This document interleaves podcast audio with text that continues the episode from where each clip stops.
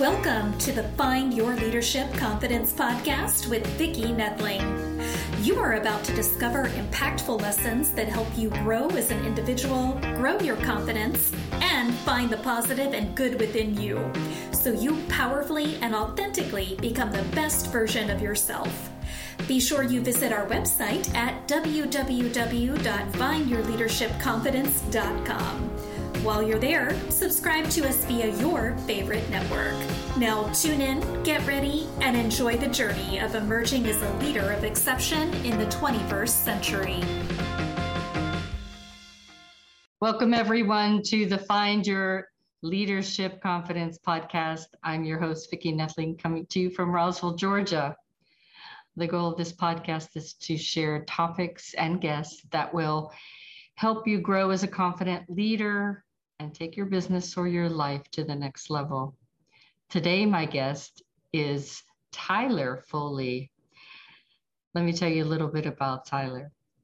Sean Tyler Foley is an accomplished film and stage performer and has been acting in film and television since he was six years old, after his father passed away suddenly in a motor vehicle accident. He was has appeared in productions including Freddie versus Jason, Door to Door, Carrie, and the musical Ragtime. So there was like two different extremes, honestly. Tyler's passionate about helping others confidently take the stage and impact an audience with their stories. He's currently managing director of Total Buy In and author of the first number one best-selling book, The Power to Speak Naked. Today, our theme is when you're afraid to say what you're afraid to say. I am just totally screwing this up today. So what you're afraid to say, your audience needs to hear. And and obviously it's okay to make a mistake from time to time. Yes. Please join me in welcoming Tyler Foley.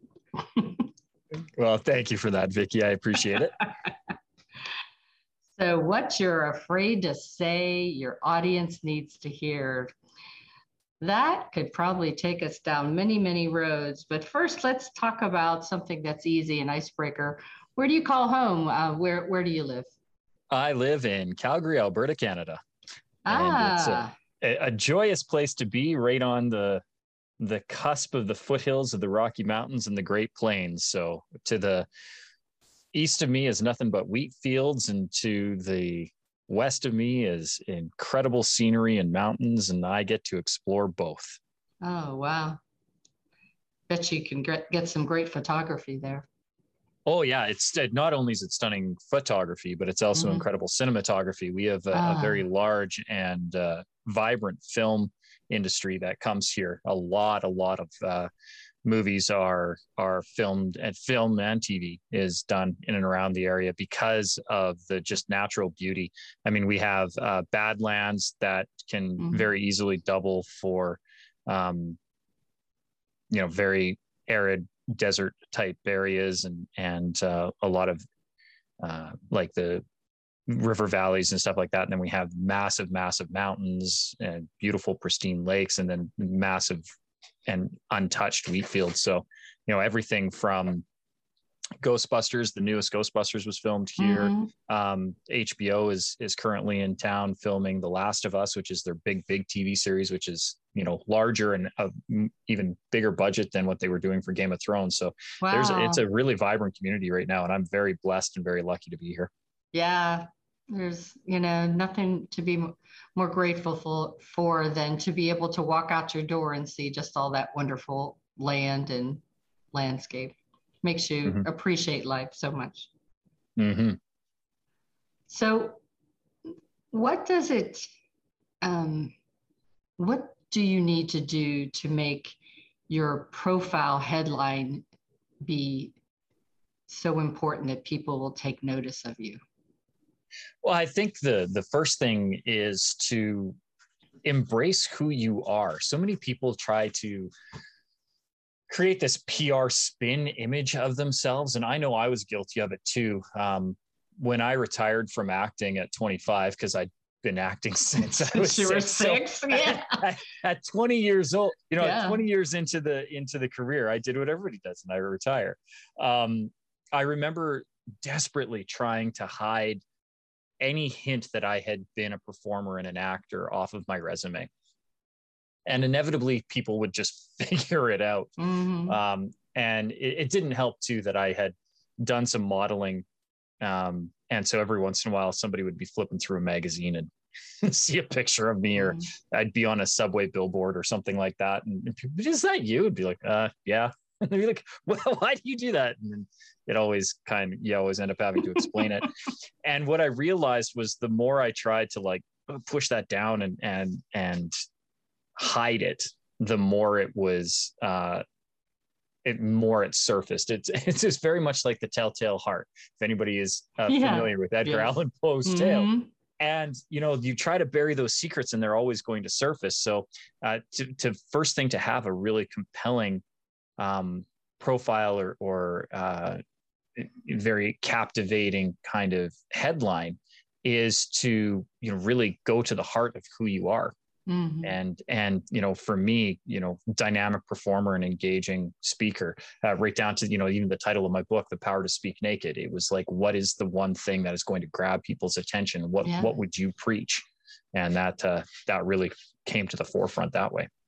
Yeah. And no pressure, but once you get their attention, then, then you have to hold it. You have to sustain it with the content and the, the passion and the, uh, you know, truly captivating that audience. Yes, but again, that's why I think it's important to be true to yourself, because um, the fastest and easiest way to captivate and keep your audience's attention is to illustrate the lessons that you're trying to give through story, and nobody knows mm. your story better than you. Yeah. So if you are honest with your headline up front and it really captures the essence of who you are, then the people are going to be who will be drawn to that are going to resonate with your stories and your messages. And then it's yeah. then it's a very easy thing to do. Uh, you just have to be you and and and tell the world what how you see the world through mm-hmm. your eyes, and and explain it that way. Absolutely. Yeah, I know whenever I coach people, uh, it's, you know, tell me your story first. You know, let's spend the next month or two talking about what you know, what you love, what you believe in, because then I can see where your strengths are. Then I can see, you know, what I have to work with. And, mm-hmm. uh, and it allows you also to build that relationship, to be comfortable with one another. And that's what you want to do. You want your audience to feel like, you know, they're talking to your best friend, and, and it's cool. And, and you can mess up somebody's name and not feel so bad about it, because it's like, well, you know, I didn't die from it, so we can go on to the next yeah. thing. Lessons learned, and we move on. And that's, you know, it's the it's the great thing. Yeah. And it, you know, even live, I think one of the other things too is that I've I've been on stage now for almost four decades. Mm. I have never given a perfect performance or speech. That's four decades worth of work, hundreds, yeah. if not thousands of stages that I've stood on. And uh, one of the beautiful things is, is getting to learn from each one of those. Um, the times where you come close, uh, figuring out what went right and duplicating mm-hmm. that. And then, you know, being honest with your audience, you know, I, hey, you know, I, I just messed up a little bit there. So let's back it up and, and recorrect. And that's, and that's perfectly okay yeah. too. I think an audience would rather you be authentic and own your, mm-hmm. your mistake than, than to try and pass it off like you, it never happened. Yeah. And that kind of leads me really nicely to the next question, because it's, how do I get over stage fright? And and where does that stage fright actually come from? Well, and that's a real question. So um, stage fright, first of all, very real thing. People mm-hmm. genuinely do experience stage fright. The where most people um, get confused is, is saying that they're afraid of public speaking. And that is actually not true at all. Very, very, very few people on the planet are actually afraid of public speaking. Does that exist? Yes. But is it a phobia that is present the way that most of us perceive it? No. Um, if we were actually afraid of public speaking, commerce as we know it would collapse. Uh, if anybody has ever been to a restaurant and ordered food, you're not afraid of public speaking yeah. because you spoke in public. Not only that, if you didn't know your waitstaff, you very likely spoke to a stranger, and you asked, if you got the food that you had asked for, uh, you received what you asked for. So this um, misconception that we're afraid to speak in public, we're afraid to speak to strangers, and we're afraid to ask for what we want is completely and totally null and void if you have ever been to a restaurant, talked to a waiter that you didn't know, and received the food that you wanted. And the reality is stage fright is coming from a fear of public judgment. This yeah. fear that when we put ourselves out there, that when we express our point of views, or when we give people a glimpse of who we are, that we will be negatively perceived, that we will be negatively judged, we may be misunderstood, um, and we will somehow be less than. Which is hilarious because, as most people know, if you've been given a platform and a stage, you are instantly viewed as an authority. So you're not less than, you're in fact more than as a perception goes. And and it's really embracing that. So the the fear of public speaking is is not a thing, but the fear of public judgment is, and that is what leads to stage fright. And so if you want to get over stage fright, the f- thing that you actually need to get around is this fear of public judgment, this perception that people will be viewing you negatively if you are the center of attention. Mm-hmm. And and kind of getting to the root of where that all came from, which obviously usually is from our past, you know, whether yep. it be our family, our teachers, or friends. Well, and it's it's funny that you that those are the first two that come to mind, because the majority of the clients that I work with, that's usually mm-hmm. the the two scenarios. You've either grown up in a uh, environment where children were to be seen and not heard, and that was regularly reinforced through mm-hmm. various different disciplines, um, where you had a negative association to the use of your voice, and were positively reinforced when you didn't speak up. And that created this underlying pattern that my voice doesn't matter, or that I need to diminish my voice so that I can be accepted uh, publicly and socially. The other very, very common incident is somebody being called upon, usually in an early elementary grade, um, and by a teacher when they were not prepared, and mm-hmm. either saying the wrong thing or just not knowing what to say, period. And usually the class laughing at them, uh, a very negative association with a frustration of knowing what to say or how to say it, or having said a thing that was perceived to be wrong. And therefore, again, that, that association comes with, if I just don't speak, I am safe, I'm protected. Yeah. And it's the, the irony is, is it's usually only one or two incidents that create that patterned mm-hmm. belief, where if you look at the number of times you regularly communicate with people and you're not shut down for using your voice, but we never perceive that. It's always those really impactful ones that set the tone for how we go forward.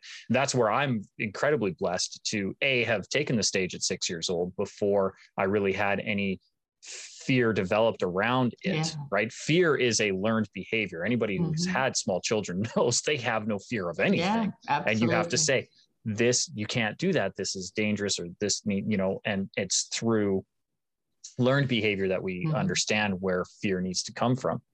And uh, so for me, I didn't understand that I needed to be afraid of an audience. Mm-hmm. In fact, my first interaction with an audience was joyful, pleasurable, and incredible. It's it's a high I've been seeking my entire life after. To have received a standing ovation at yeah. six years old is, wow. is just an awe-inspiring thing. And I also had the um, good fortune to be raised in a household where my opinion was solicited and valued, and I was encouraged to speak. Mm. Um, and so those things created positive reinforcement for the use of my voice. I'm also incredibly blessed to be a white middle-class male. So uh, I have never really experienced anybody trying to oppress my voice for any reason. Uh, I just am default to being able to use my voice. Right. So all of these things have created an environment for me where I am comfortable speaking. And now it's my mission to make sure that everybody can experience that same feeling. Yeah, absolutely. So you um, mentioned a, a little bit about your story, and our stories are so powerful. I think, I think it's so important that we know what our passion is, and that is to a- answer the question of what's your why. So how did, how do you discover your why, or how did you discover your why in uh, going from acting to, okay, now what's next? How did you discover your why? Well, the funny thing is, is the, the why, you know, and Simon Sinek really kind of put a focus on it uh, with his work. Mm-hmm. Um, mine, and I, I think where people struggle is they feel that they have to have this one underlying root push, right? Mm-hmm. That this, this, this one thing that drives them and makes them. And the reality is, is we as human beings are very complex, and there is never any one given thing that pushes you forward. And my why has changed, um, yeah. you know, quite not, I wouldn't say quite frequently, but has evolved over time.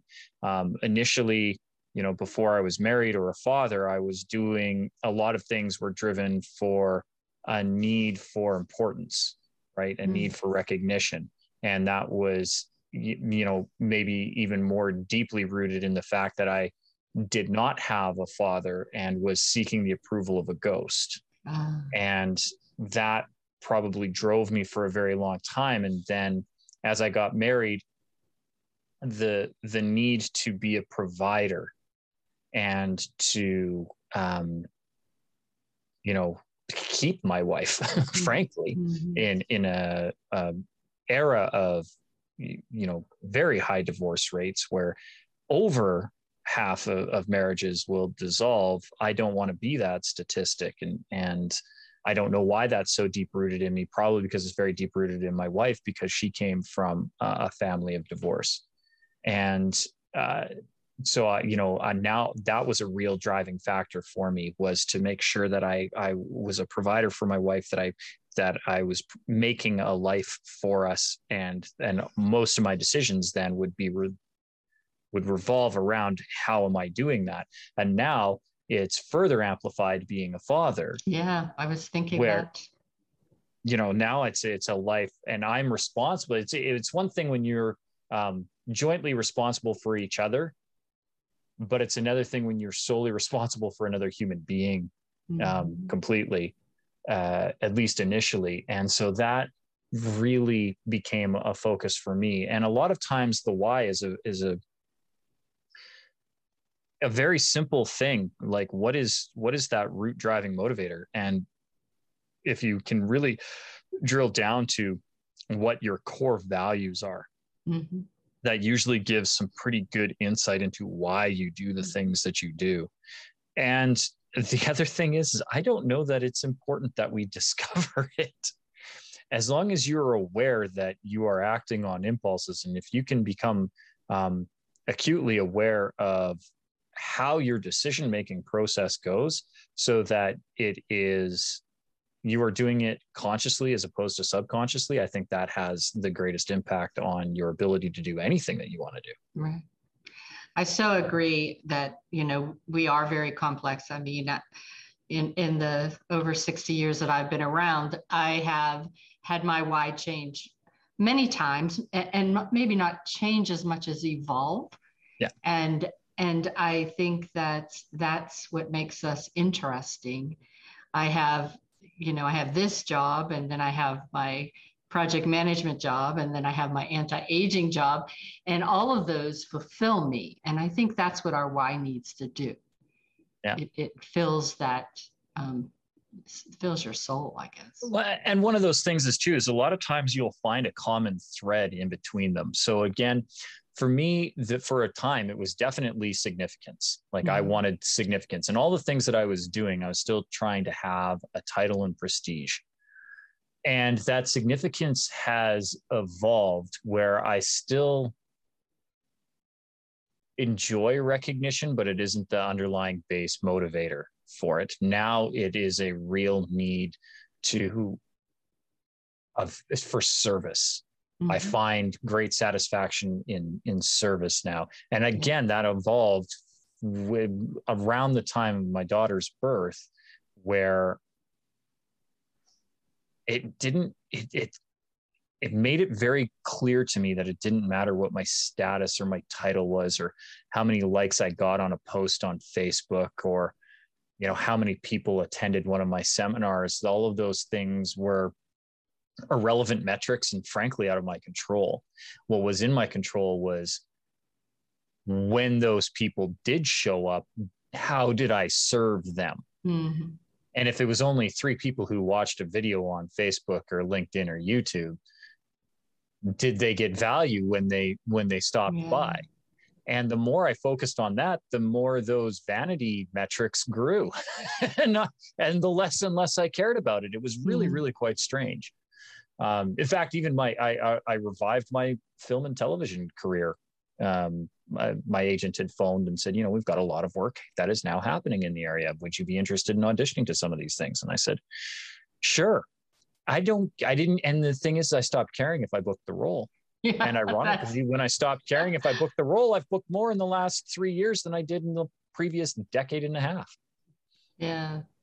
I, I find myself, and now I have two grandchildren, and all my life, when I had my two daughters, and um, I started to do things to make them see the possibilities. You know, I came from a, a family, and my parents are still alive. They're going to be married sixty-six years. And uh, I just yesterday celebrated my forty-third anniversary. And I, I try to do things that will show my daughters that they can be anything they really put their mind to, as long as they do the work. And, um, and it's, you know, something that they love. But for my grandchildren now, I, I find that as I talk to them and work with them, it, it's, I, I just want to keep on making sure that I'm not setting limits to them by mm-hmm. saying things that, that might make them not be confident. You know, it, I'm just, I guess because this is what I do now, but I'm just so much more aware of how our words can be so impactful, yeah, and it, uh, positively or negatively, right? It's one of the things that I am uh, very hyper conscious of, even in my interactions with my daughter. She'll be turning seven at the end of July, oh, and um, you know, there's times where, especially like right now when I'm doing work, and you know, mm-hmm. it's close to bath time for her, and she wants yeah. some attention, and and. I need her to be quiet for this time, but I'm very um, conscious of how I express that. Yeah. So this is this is my time when when Daddy's at his desk or when he's in his studio. Mm-hmm. That is quiet time. You can always knock and, you know, ask, unless the recording light is on, and then we don't make any noise whatsoever. But after that, I am available. Before and after, we can chat about whatever you want. Or if I need to concentrate on a thing, it's not a be quiet. It's a, I need five minutes for me, so that, because I need quiet for me, but I am interested in what you have to say. Um, we can find a time to do that, so that she doesn't ever feel that her voice or her opinion is diminished. Yeah. But, you know, I still need to parent, like, quiet time. It's time for this is this is now yeah, time for understand quiet. The boundaries. Yeah. But it's being aware of how our language impacts uh, not only ourselves, but those around us, and trying to be a little bit more conscious of it. Um, you know, I, I used to do a thing to my wife that drove her crazy. I would, I would justify a, a sentence up front with, I love you, but, and she's like, do not do that ever again. And, you know, and she called me out on it, and I and then I was like, oh, okay, I get it. I get why that is not a thing to do. And uh, and so I've I have I have amended my language. um, So the power of the story is is just that. It's so powerful. But I think people struggle with how to tell a story. How do you make a story compelling when they think their lives isn't? I I I don't know. I hear this all the time whenever I'm at a Toastmaster meeting or whatnot. It's like, oh, well, nobody wants to hear about me. I'm boring. And it's like, how yeah. do you make your story compelling? Well, so the first thing is, is to recognize that everybody does have a story. Mm. Everybody has a story. In fact, everybody has many, many, many stories, and we just mm. tend to minimize or diminish them yeah. because we it, usually in that result, we're doing a, a comparison to somebody else. And forgetting that there are people who compare themselves to us and wish that they were us. There's somebody out there, no matter where you are in life or what your station is, somebody is going, well, they're better off than me. Mm. You know, and it, it it doesn't take much for envy to creep in. And that's usually where our those comparisons and our diminishing of our own self-worth comes from. So the first thing to recognize is that you do have a story. In fact, anybody listening to this right now, Vicki, uh, can do a very quick exercise that I do in every one of my workshops. The, and that is to take your age, round it up to the nearest, well, round it to the nearest five, whether that's rounding up or rounding down. Take that number and divide it by five. And that will give you five even time periods or epochs in your life. Mm. So if I was to do this exercise right now, because my birthday is coming up, right now I'm forty-two. So I would round down to forty, divide by five, and that would give me five even time periods of eight years each. Uh, next month, if I was to do this, I would round up to forty-five, divide by five, and that would give me five even time periods of nine years mm-hmm. each. And if anybody's out there, because I know, because there's always the A type who is like, no, no, no, but that's not precise. Um, if you if you need to have the precise value, uh, if you had to round down, take whatever that remainder was and tack it on to the beginning time period. So for me, that eight years would become ten. And then we tack on eight years after that for each one. And uh, if you had to round up, you subtract what you rounded by. Again, it's only going to be one or two. Mm-hmm. Um, from your last time period, because it's usually hard to remember what happened our first two years of life, but we can remember what happened last year fairly quickly. Yeah, true. So if you if you do need to be precise, you can do that. If you don't, just stick with the eight years and be happy, right? And when you get to your last time period, just be like, and then this one. Um, and then for each one of those epochs or time periods, ask yourself, and you can only take thirty seconds per time period because it needs to be the first thing that pops to mind. Because if it isn't the first thing that pops to mind, you're overthinking this and you're overdoing mm. it. What is my first memory from that time period? That's all you have to ask yourself. What is my first memory from that time period? Right. For me, if I was to do this, the very first memory that springs to mind, six years old, Christmas play, first grade, the sound of, of applause that people gave me when I was on stage and mm. that feeling. Yeah. That came with a standing ovation. That's my first memory. It's not my first memory, but it's the first memory that comes to mind when I think about that time period, that yeah. age of my life. And then I have many others that spiral from that, but that's the first one.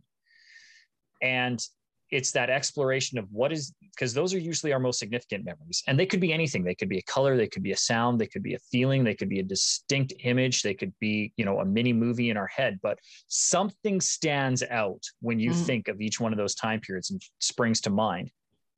The, the real exploration comes after. So that's a two minute exercise, two and a half minutes tops. Mm-hmm. But where the fun comes in is taking an hour, two, eight, a week, a month, and exploring why does that, why is it that memory? Why is that one the one that springs to mind first? And then when you can figure out the significance behind that memory, what are the lessons that come from it? What did you need to know? Where were you at in that stage of your life? What lessons did you need to learn? What lessons did you learn? Uh, what lessons did you wish you knew? If you could go back to speak to yourself, all of those are those mm. exploratory questions that will then give your memory context. And then as Les Brown says, we never make a point without a story. We never tell a story without yeah. a point. Telling that story of why that memory is significant to you will matter based on what those lessons are. So your audience will, you could retell that story a thousand different ways. Right. And highlight a different point of it to, to make, to impart a different lesson, depending on who your audience is and what your audience needs to know. But everybody has at least five stories, guaranteed. Yeah, for sure. And to make that interesting, to your other question, where most people get storytelling wrong is they try to be the hero of their story.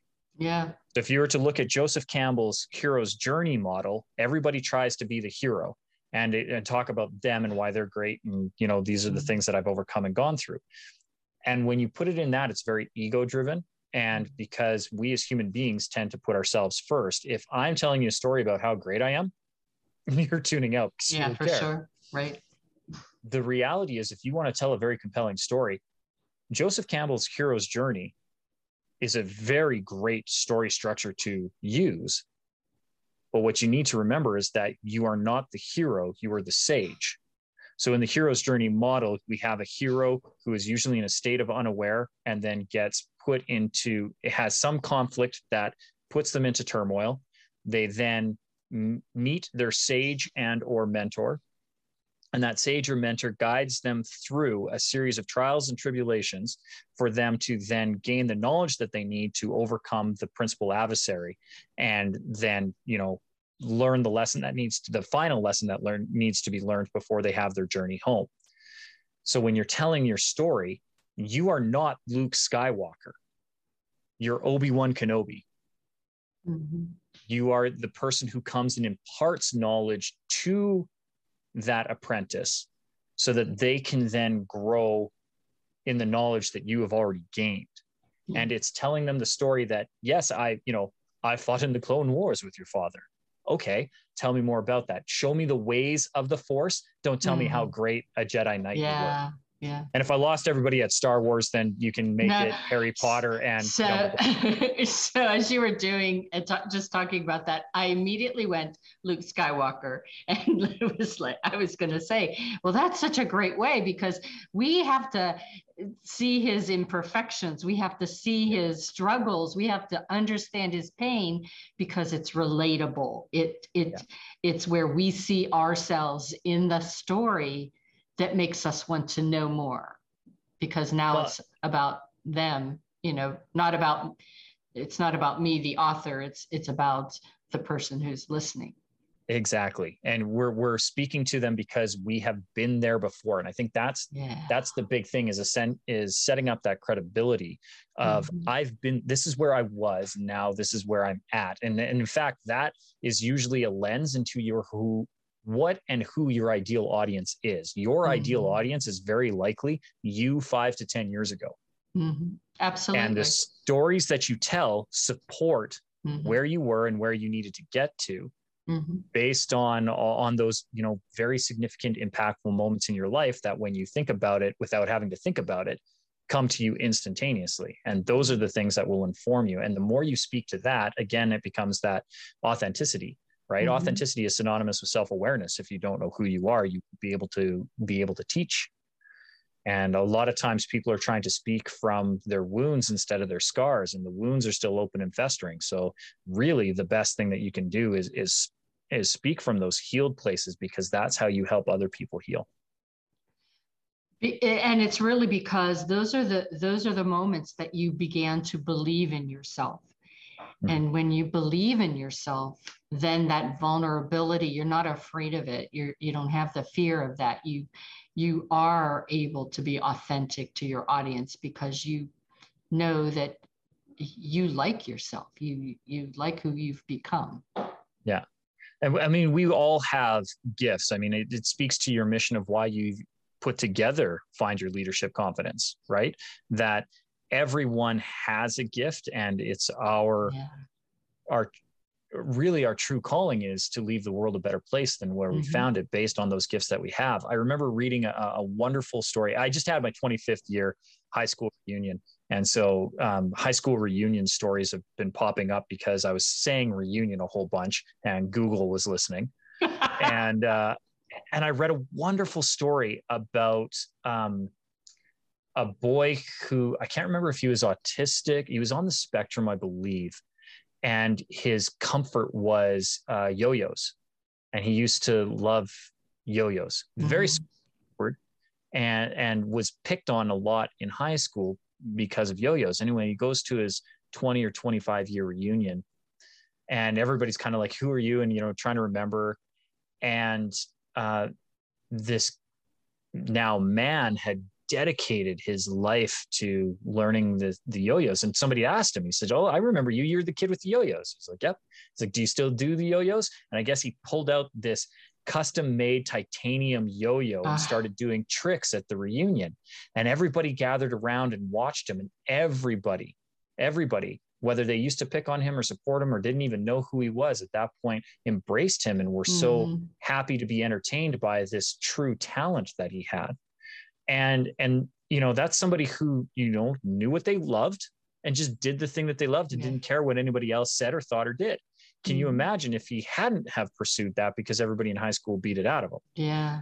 You know, but this was a, this was a thing. And we all have that gift. We mm. all have that gift. Like I said, I tried to hide the fact that I was a performer for years and years and years. And it wasn't until I found that through line of what makes me successful and when I'm, when am I successful? What am I doing? And when I am not as successful, what is it that I'm doing or not doing? Yeah. And what I found was I'm successful when I can speak. I'm successful when I can perform. And when I try to hide that, when I try to diminish that, when I try to make my light less bright, that is when I typically yeah. have my biggest struggles. And so I've just had to embrace it. Yeah. Awesome. I think that kind of covers, um, whenever we think of ourselves in business now, one of the first things that our coaches usually ask us, okay, well, let's figure out what your client avatar is. How mm-hmm. do you determine client avatar? Yeah. And, and it's exactly what we had talked about earlier, that it's you five to ten years ago, ideally is probably who you're going to talk to. And if, if for whatever reason that doesn't resonate with you and you're like, no, no, no, no, no, no, Tyler, that is one hundred percent wrong. I will say, okay, the other way to determine your avatar. And I've used both of these very, very, very successfully to, mm-hmm. um, to reach the people who need to be reached. Uh, your other avatar, if it's not you five to ten years ago, is who comes to you the most and what advice do they do? Are you asked the most? And be very specific. Uh, for me, the question I get asked the most is, how do you do that? And it's in the context of how is it that you can just get up on stage and talk to people without even blinking? And the people who ask it to me the most are typically, um, female entrepreneurs and uh, C-suite business executives uh, in typically mission-driven enterprises, so charities or mm. businesses with a high social component, and who have been placed into a leadership position out of their passion for the work, but right. who do not feel confident in the authority that they've been given um, with the title. And that is typically uh, who comes to me the most for that one bit of advice of how do you do what you do? And so for me, I have two very clear, very distinct, very different avatars. One of them, uh, female executive, uh, who is in a leadership position she does not feel comfortable in, in a very social conscious um, pursuit, who is uncomfortable being the spotlight and taking center stage, and if she could, would have more impact with her social cause. Yeah. Um, and then the other one is a um, you know creative entrepreneur, male, uh, mid thirties to forties, who is um, struggling finding stages, but is very confident being on stage. Because that was me. I just didn't know. I didn't have the direction on how to get there. Mm-hmm. I knew that I wanted it. I just didn't know how to get there. And so I have two very distinct and and different avatars that require different needs. And so, you know, we have different avenues for each one of those that come in to, to my business and into right. my funnels. But it's knowing that those are the those are probably your two biggest ways of discovering your avatar. who were you five to ten years ago and speak to that, and who comes to you the most for advice and what are they asking, and then replicate that and deliver it. Perfect. So I, I have to, for this next question, it kind of goes back to all of my twenty-five years of Toastmasters, because these are, these are questions that I get all the time as a mentor. How do I give a better, more engaging presentation? That's very simple. um, first of all, don't be worried. Despite you being in Toastmasters, if you are Toastmasters, this will be, this will ring true to you. Don't worry about your filler words. I've probably used at least twelve over the course of this interview, if not more. You didn't care, and neither did I. So if you're using it, it's a natural part of speech. Don't use them as crutches. We should, if you notice that every um other um word is um, that's a problem. Right. Being paranoid about ever using a filler word is going to be detrimental to you. Your audience won't notice if it's a part of natural conversation. The real key to being engaging is the your presentation and your speech is not about you. Your presentation and your speech is about your audience. Somehow you need to leave that audience better than how you found them, whether that's providing them education or an uh, an experience, or even just making them laugh or taking them away from where they are for a moment. You need to leave your audience better. And so if you want a more engaging presentation, you want to bring your audience in. Bring your audience in. Don't mm-hmm. talk to them. And one of the worst things that you can do is memorize your speech point for point for point. Do not do that. That is that no. is that is uh, an invitation to your audience's lobotomy. No, whenever. Yeah. Go ahead. No, I was well, just going to. You finish, Vicki. No, I I was just going to say, when I work with the youth, that's one of the things that I have to unlearn them is that the best speech they will ever give is a conversation. And yes. I never want them to, I, you can just write down three things on a sheet of paper, and that's the only thing I want you to memorize, because each of those things, you have a conversation with me, a story about each of those things.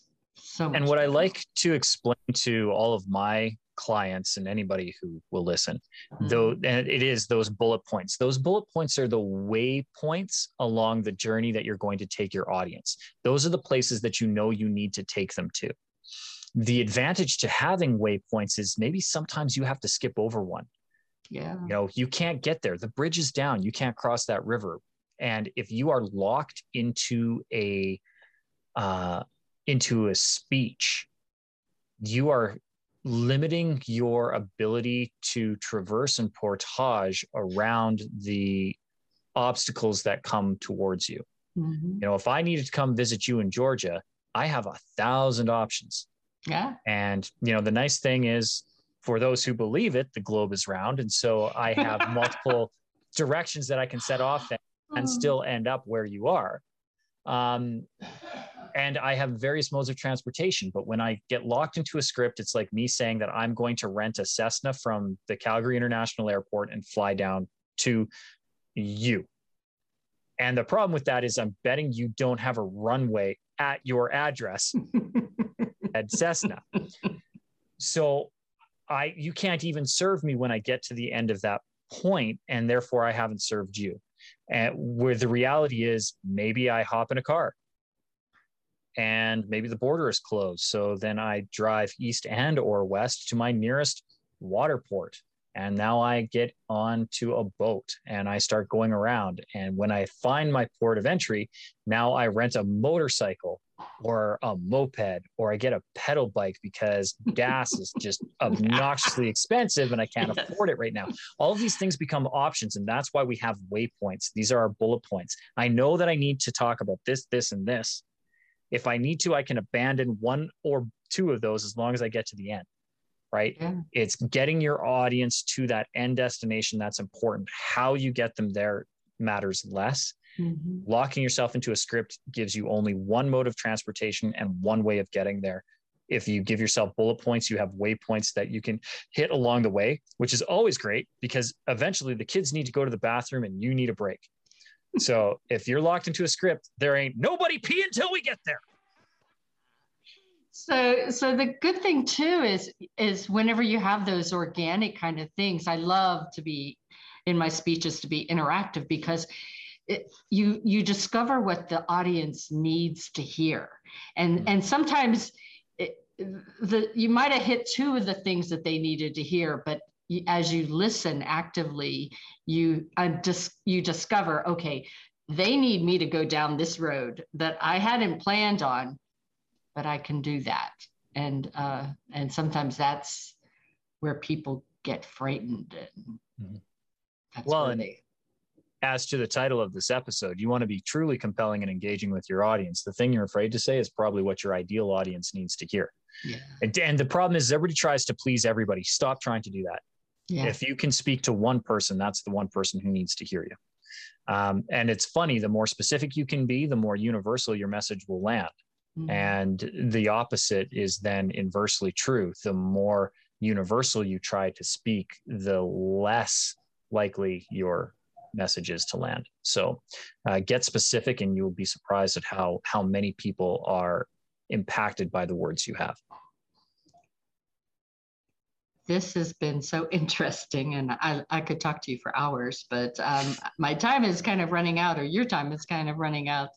I, I would like to get into uh, one last formal question, then we'll do our rapid fire. Mm-hmm. So what would you, what advice would you like to give to your twenty-year-old self? Uh, that there's power in your story, and your story is constantly evolving and changing. And the more you can tell it, the more impact and influence you will have. Keep a journal. mm-hmm. Keep a journal. I do. I one of the greatest um, graduation presents I ever received, and I actually just um, came across it today, uh, actually, so it's fresh in mind. Uh, uh, one of my mother's friends, Monica Newhouse, on my eighteenth birthday, and just after my graduation, gave me a journal, and she said, you know, write down everything that happens.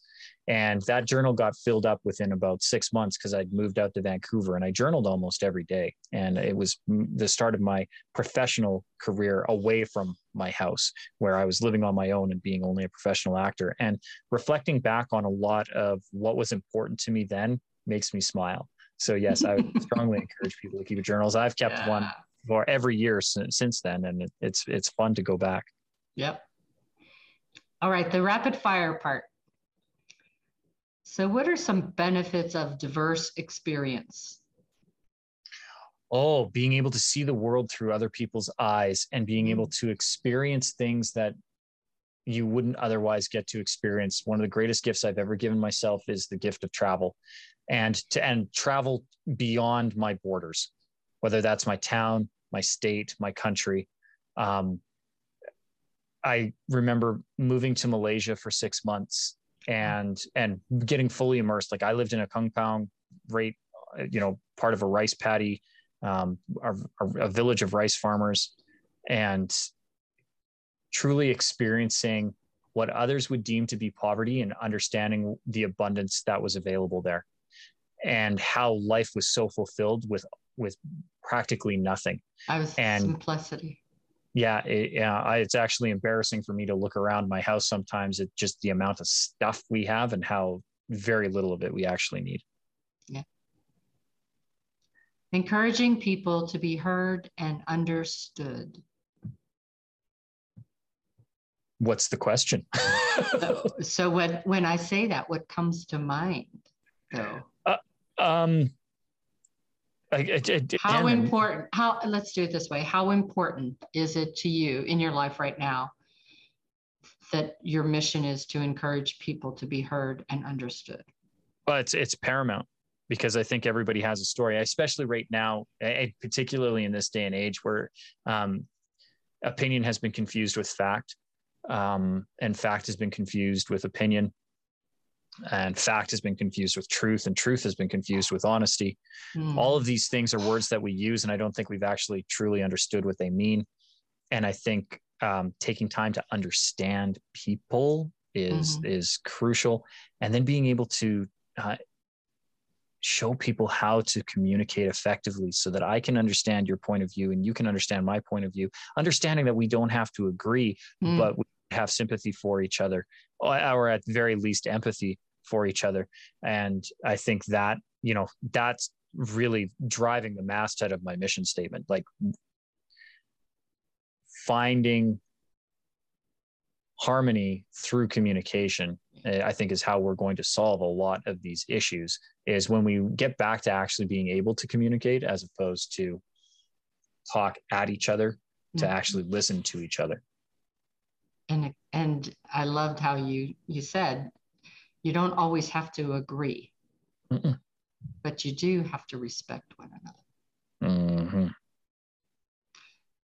So you have a, a statement in your bio where you say, showing up powerfully behind the mic. What were the, what was the thought behind that? Because again, we, we'd alluded to it earlier, where people tend to diminish themselves.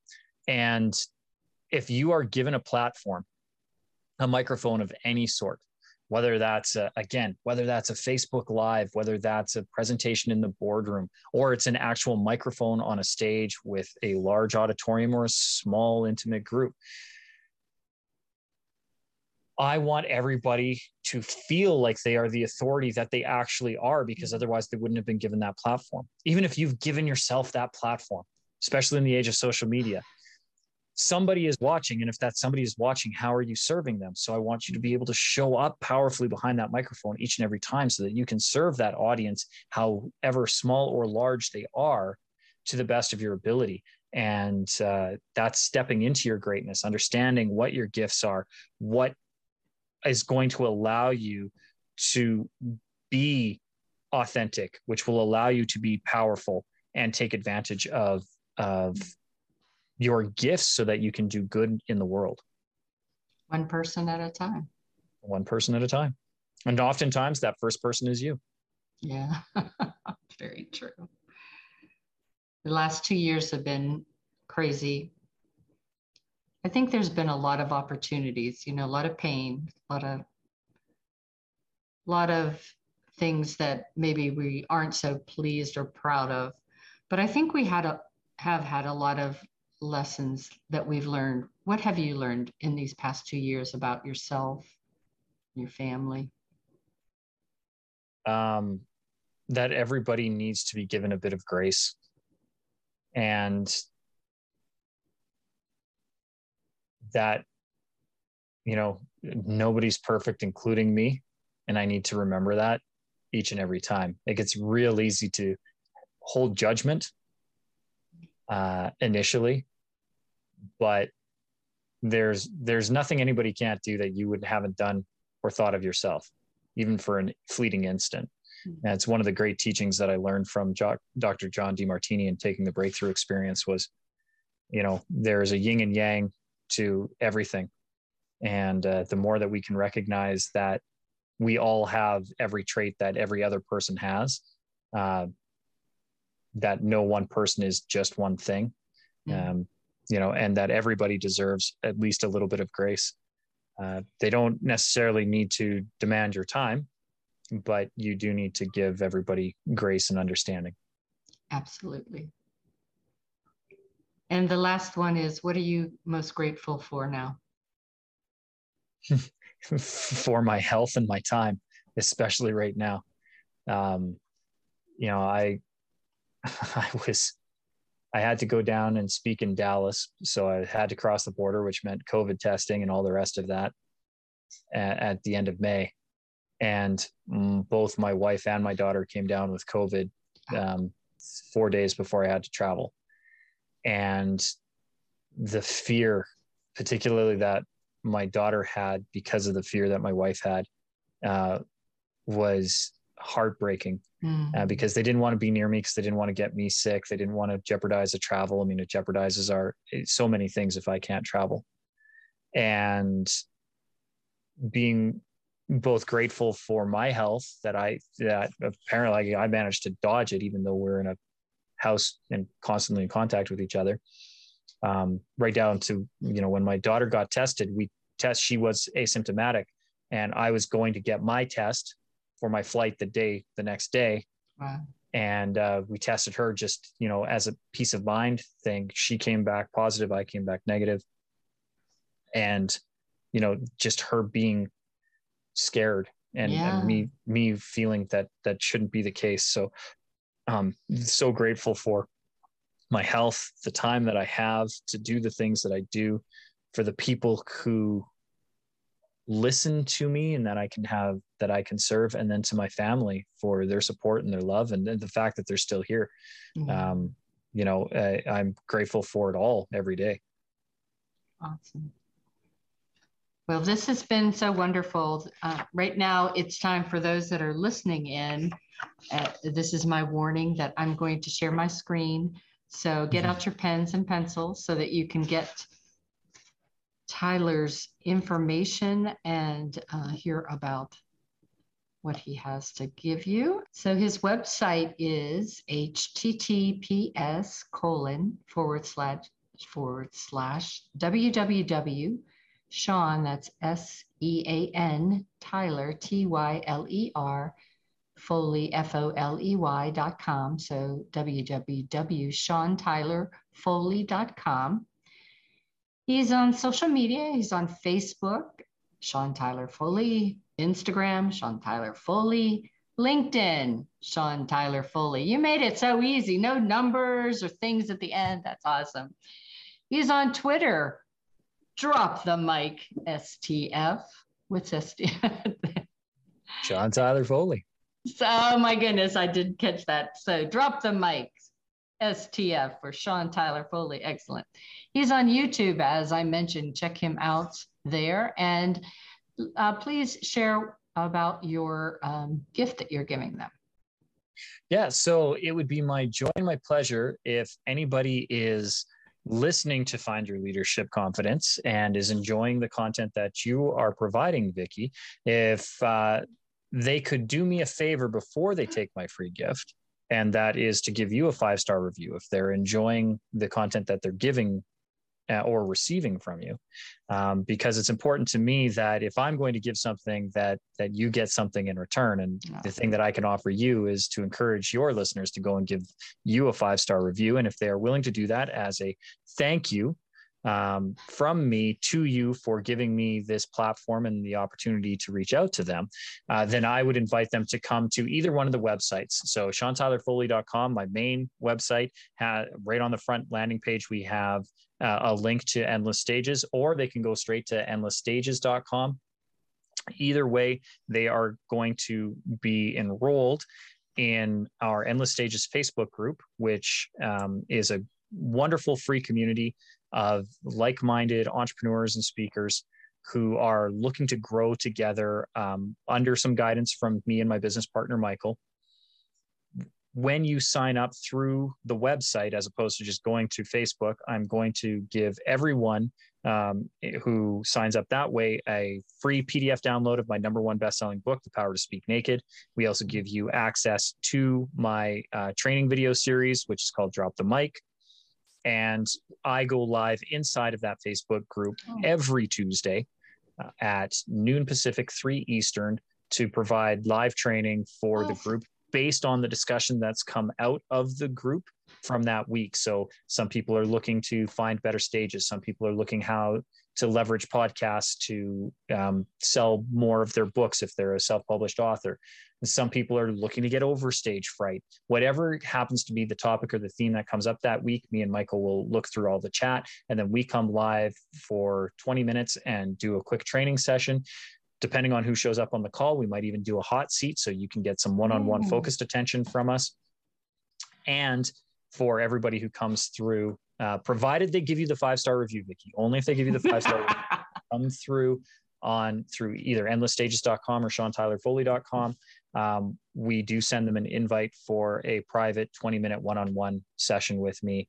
And that isn't one of those weird triage coaching things where I get come in and ask you how you're doing, where you're struggling, and then try to pitch you an eight thousand dollars coaching package. That is strictly a, however you want to use those twenty minutes. You have questions for me about public speaking. I download my forty years of experience and, and answer your questions to the best of my ability and help yeah. you in whatever way uh, you need help with. So it's up to you to determine how to use those twenty minutes, and I come to serve however you need it. Awesome. I just love you, Tyler Foley. Honest to gosh. That is Tyler Foley. It has been wonderful. We have gone way longer than I normally do, but so many good things and uh, so, so much wisdom in your young body. You're almost half my age. Okay, so there you go. But it's been wonderful talking with you. I wish you and your family all the best, and uh, we'll definitely have to do this again sometime. And um, please do go to his website. Take advantage of that Facebook. That weekly training sounds like a wonderful gift. And I encourage you to uh, comment on Facebook whenever you check out that site. Check out the YouTube as well, and uh, look for him in some of those movies I mentioned early on. See if you can see him in his younger film days. So until next time, remember, life is a journey, and it's up to you to enjoy the ride. This is Vicki Nethling signing off. Thank you for tuning into the Find Your Leadership Confidence podcast with Vicki Nethling, where we share impactful lessons that help you grow as an individual, grow your confidence, and find the positive and good within you so you powerfully and authentically become the best version of yourself. Remember to visit our website at w w w dot find your leadership confidence dot com and enjoy even more great episodes like this one. Again, while you're here, subscribe to us via your favorite network. We look forward to seeing you next time on the Find Your Leadership Confidence podcast.